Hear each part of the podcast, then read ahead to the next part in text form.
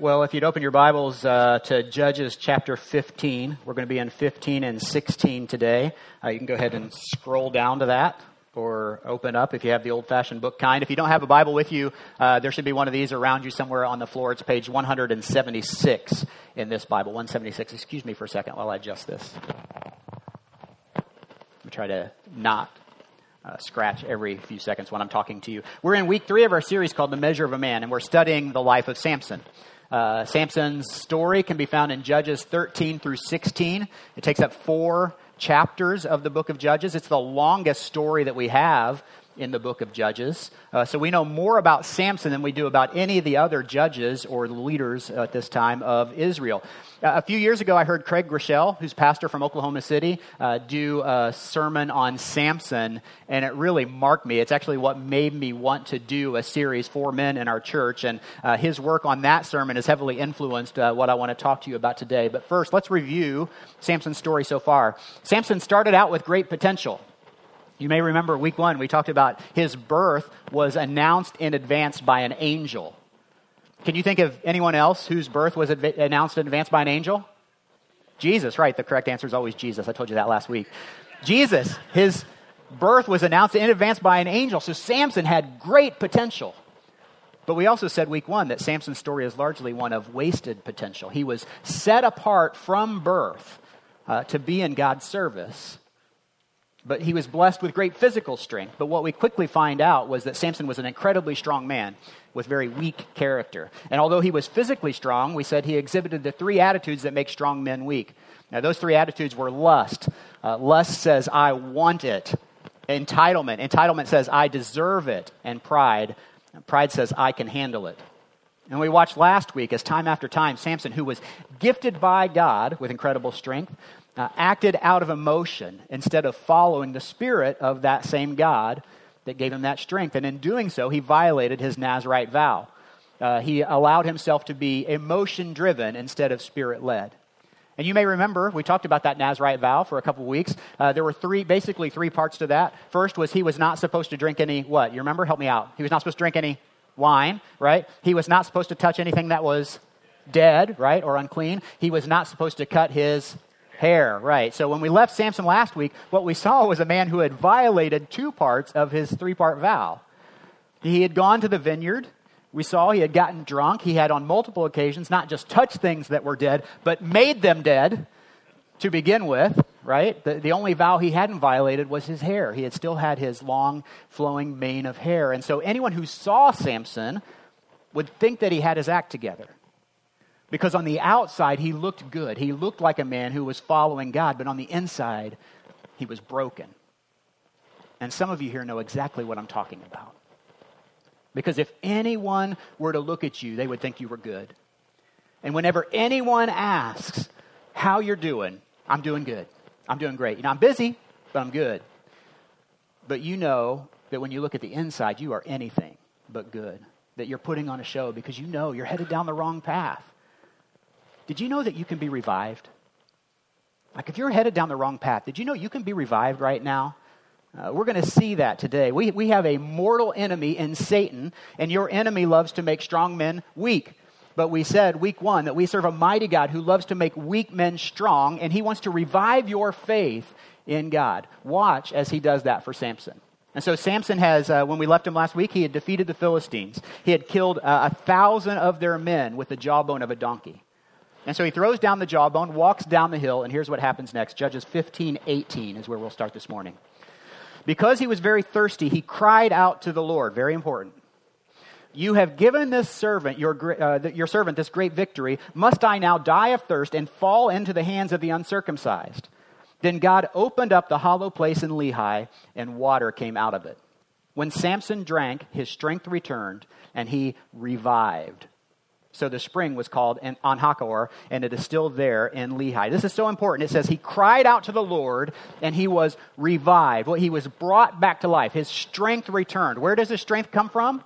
It comes from God, right? He cried out to God, and the Lord revived him. Now, watch this, verse 20. Samson led Israel for 20 years in the days of the Philistines. Before we go on, I just want you to stop and think about the implications of that verse, uh, verse 20. 20 years. 20 years is a long time, isn't it? Think about this in your life. What were you doing 20 years ago?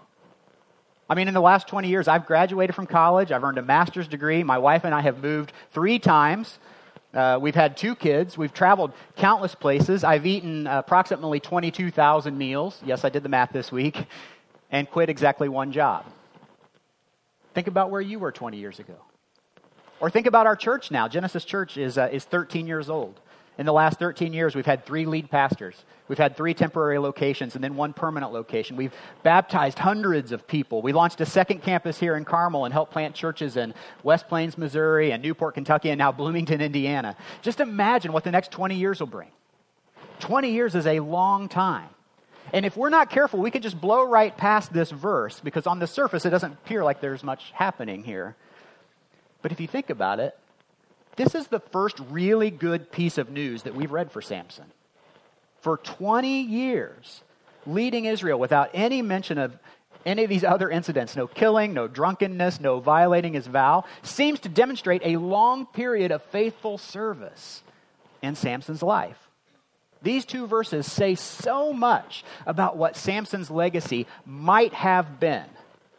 Right? He had an experience with the living God. He was revived, both physically and in his faith, and he leads an apparently faithful life for 20 years. Why? Because he found his purpose.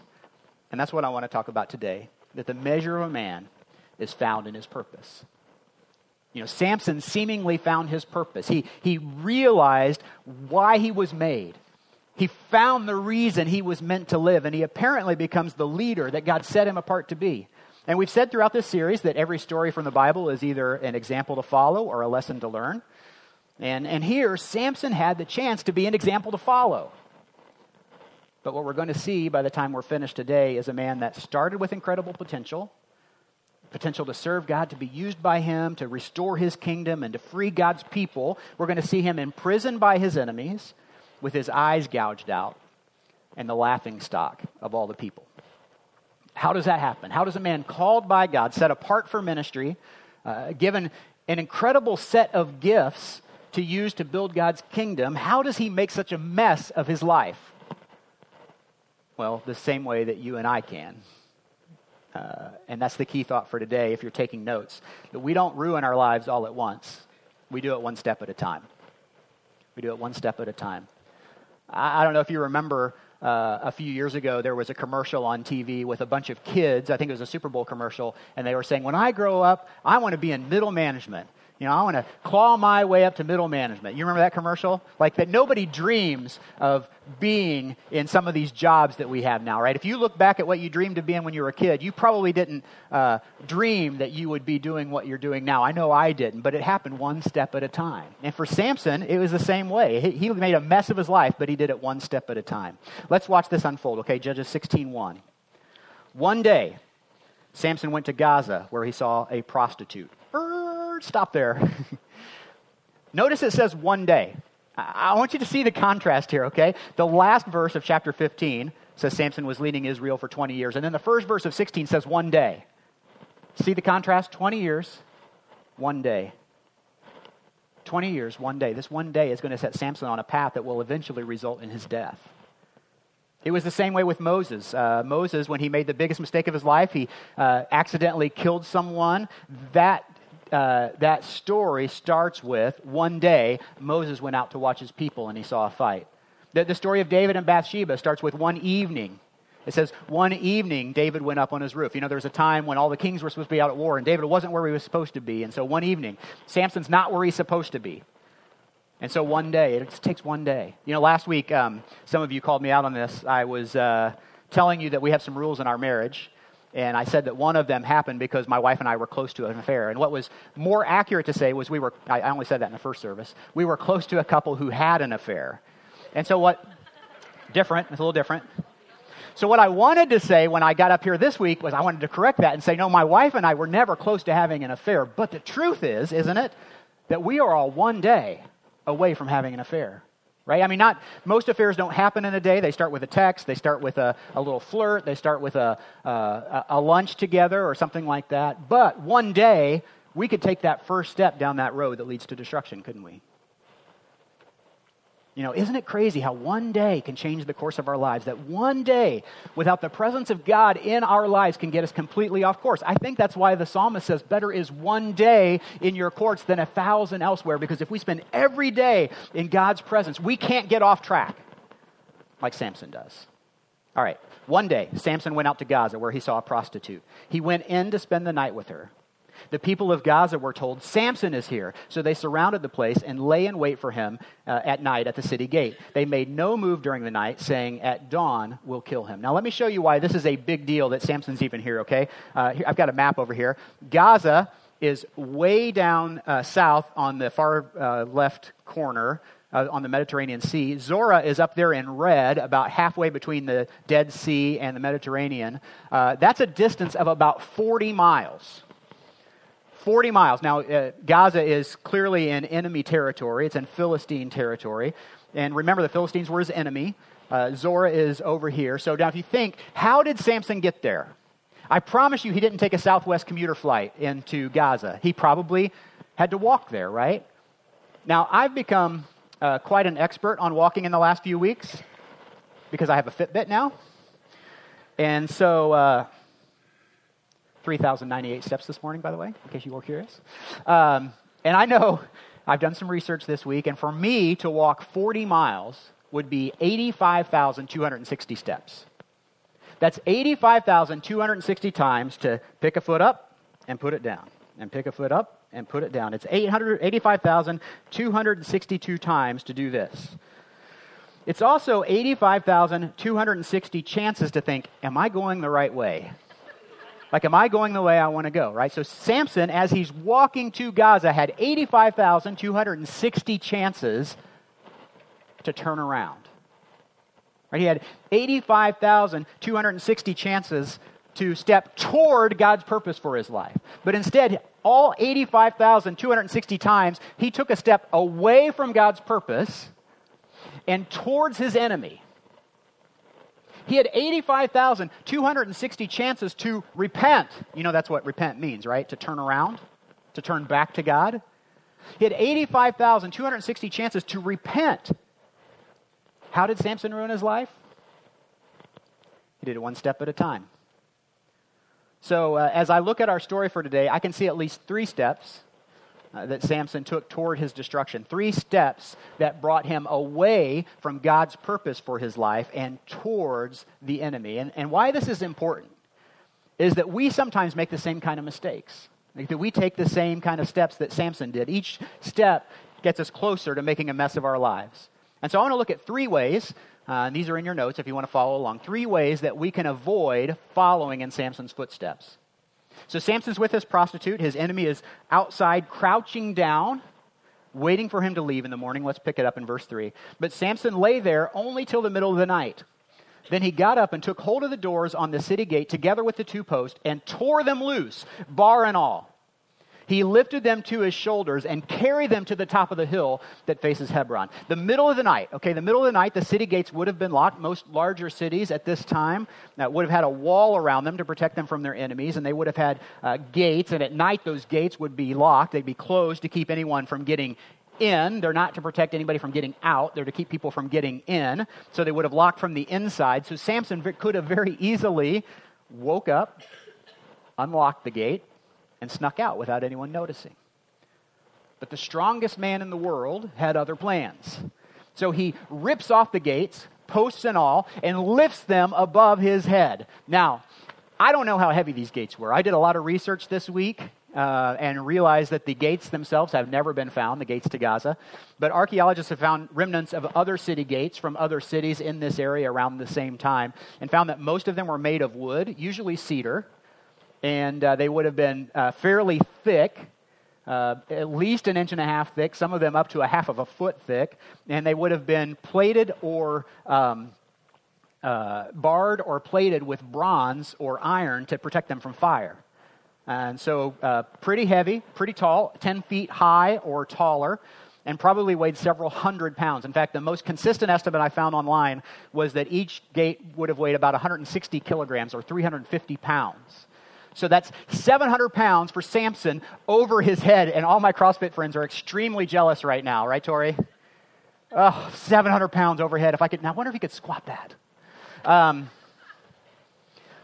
but ripping off these gates and carrying them away to Hebron, what was he doing? Well, he was removing a symbol of security for the Philistines, and in doing so, he was taunting them. He, he was taunting the enemy. Why would he do this? Why would a man who had already frustrated his enemy, he was already targeted by his enemy, why would he do this? Well, because he underestimated their strength. And so, step number one that we can take to avoid walking in Samson's footsteps is don't underestimate, uh, don't underestimate your enemy. Now, I have to tell you, men, we do this all the time. We have a very real enemy, and he's not all powerful, but he has some power over us. If we don't uh, continually live by the Spirit, our enemy can start to talk at us and make us believe things that aren't true. And we do this all the time, man. We, well, it won't hurt anything if I have my girlfriend stay the night. I mean, I'm strong enough. I can handle it. We're just taunting the enemy. You know, I can have just one drink, just, just one smoke, just one pill. I mean, I know I've had a problem before, but I've learned my lesson. You're taunting the enemy. You're underestimating his strength. I'll just use my credit card for this. It's really important. And, I mean, I've already got thousands of dollars of debt anyway. What's a few hundred more? You're underestimating your enemy. We think we're good. We think we're on solid ground. But here's what Scripture has to say about that. 1 Corinthians 10 says So if you think you are standing firm, be careful that you don't fall.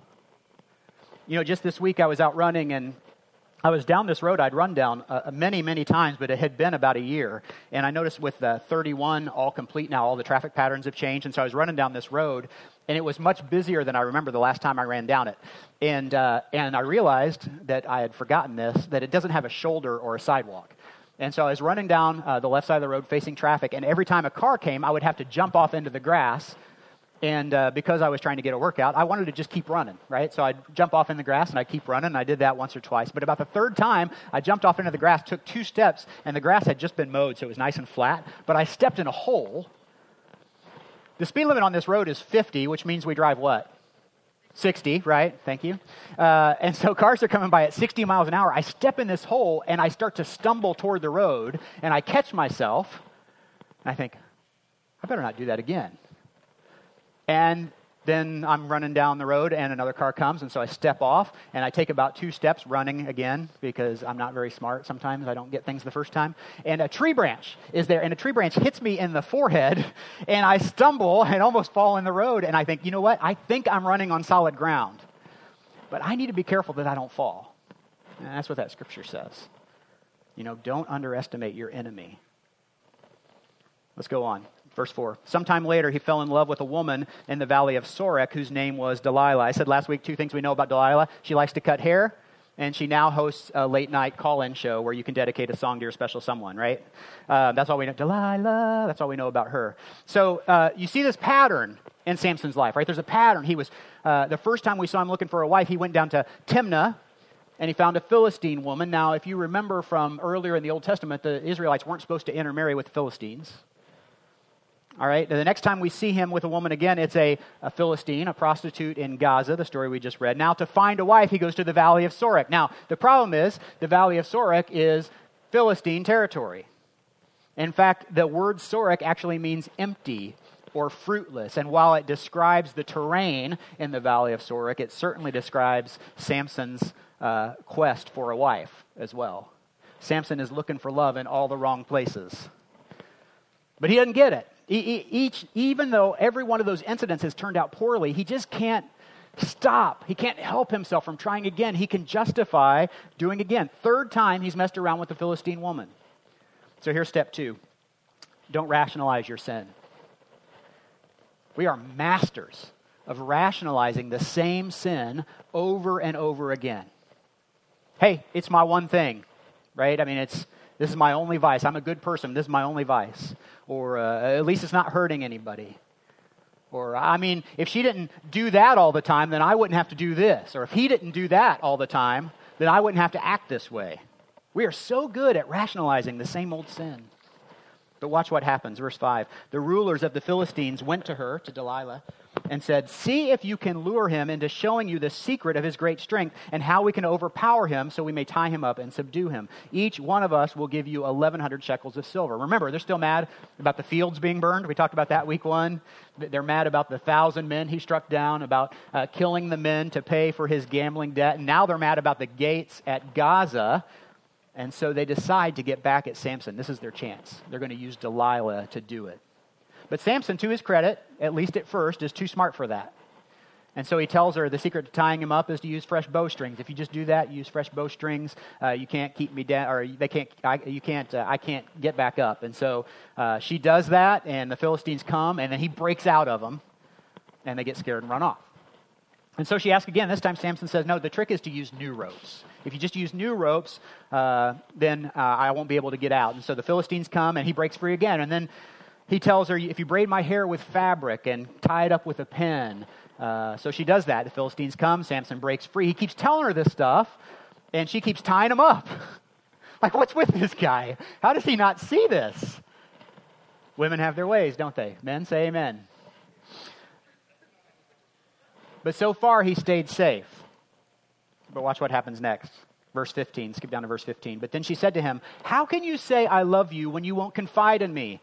This is the third time you have made a fool of me and haven't told me the secret of your great strength. Watch this, verse 16. With such nagging, she prodded him day after day until he was, men, read this with me, until he was sick to death.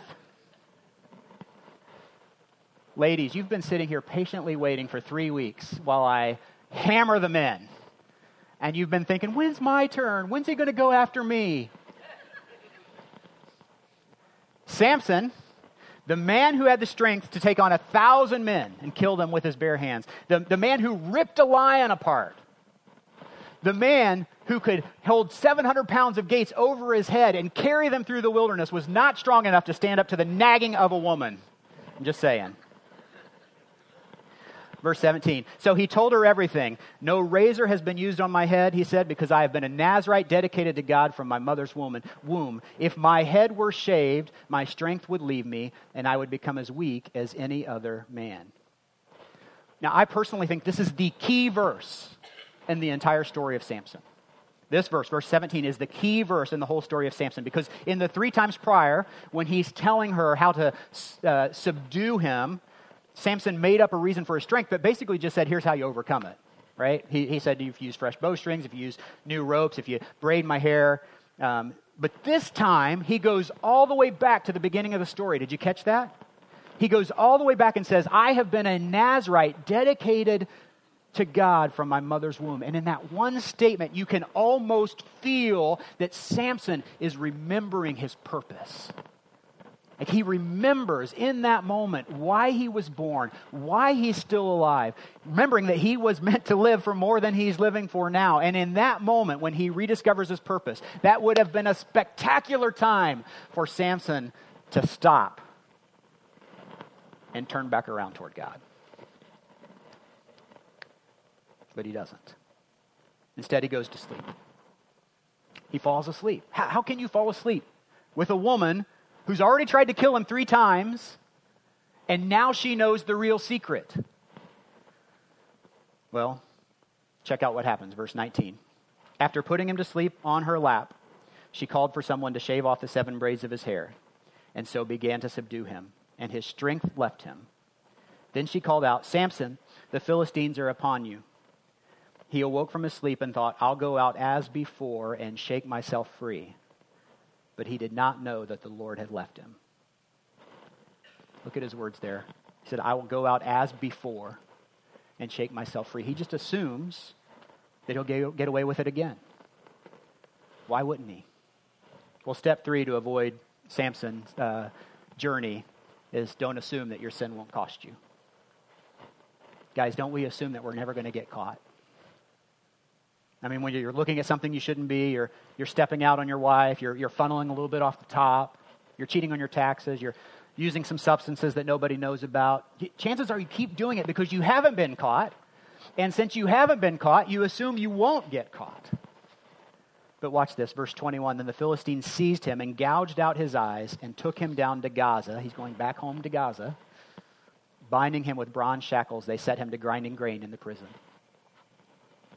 How did he end up here? One step at a time.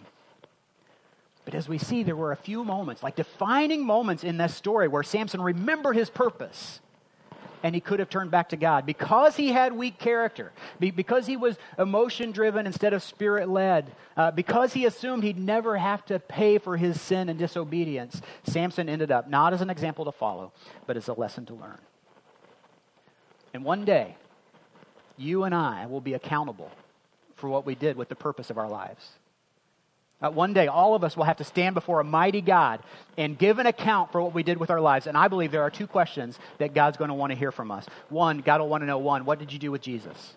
There, there's no doubt, Scripture is very clear that what our eternity looks like after we're gone from this earth has everything to do with how we answer that question.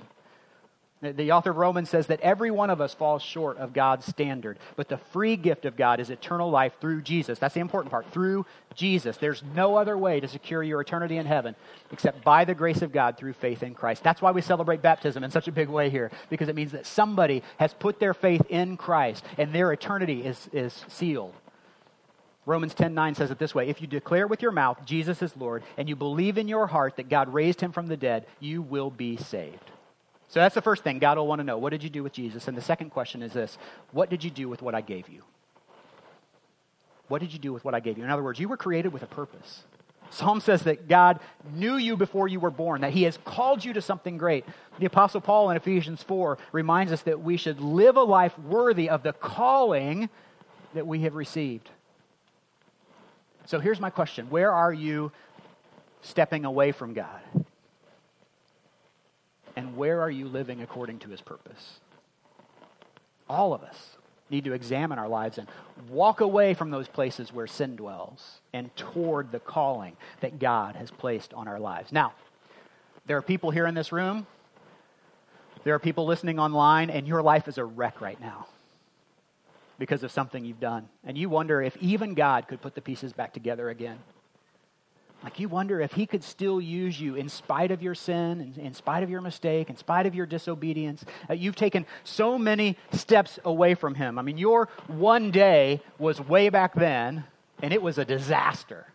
And you don't see any way that you can ever be made whole again. Well, I want you to know that your mistake will change your life. There's no doubt about that.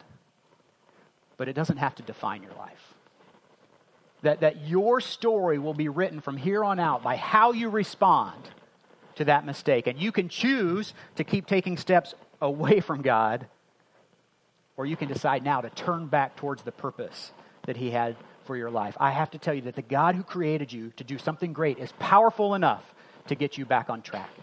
That's what we're going to talk about next week. But I want you to dwell on this verse for the next week, I want you to just think about this verse. If you've screwed up royally, if you think you can't be fixed, I want you to see this. It's where we'll focus uh, next week as we close this series. Verse 22 says this But the hair on his head began to grow again after it had been shaved. The hair, his symbol of strength, begins to grow back. And here's what we're going to see just because you're down doesn't mean you're out. We serve a God of second chances. You know, we have an enemy who loves to make strong men weak, but our mighty God loves to make weak men strong, and God wants to make you strong in his purpose for your life. Let's pray together. God, I am so thankful for that truth. Even, to, even this week, as I was preparing for this message and I was thinking about the places in my life where I've gone wrong, I thought about the times that you just gently guided me back on track, that you said, Steve, I have a purpose for you. I've got a plan for you. I have great things in mind for you, your word says. God, I am so thankful for that. And I'm thankful for each and every one of us that you have placed eternity in our hearts and that you have given us a purpose for our life here on earth. Lord, help us this week. As we go our way, help us to see that you created us for something greater than probably even we have in mind. Lord, and help us to step back away from the enemy and back towards the purpose you have for our lives. We pray these things in Jesus' name. Amen.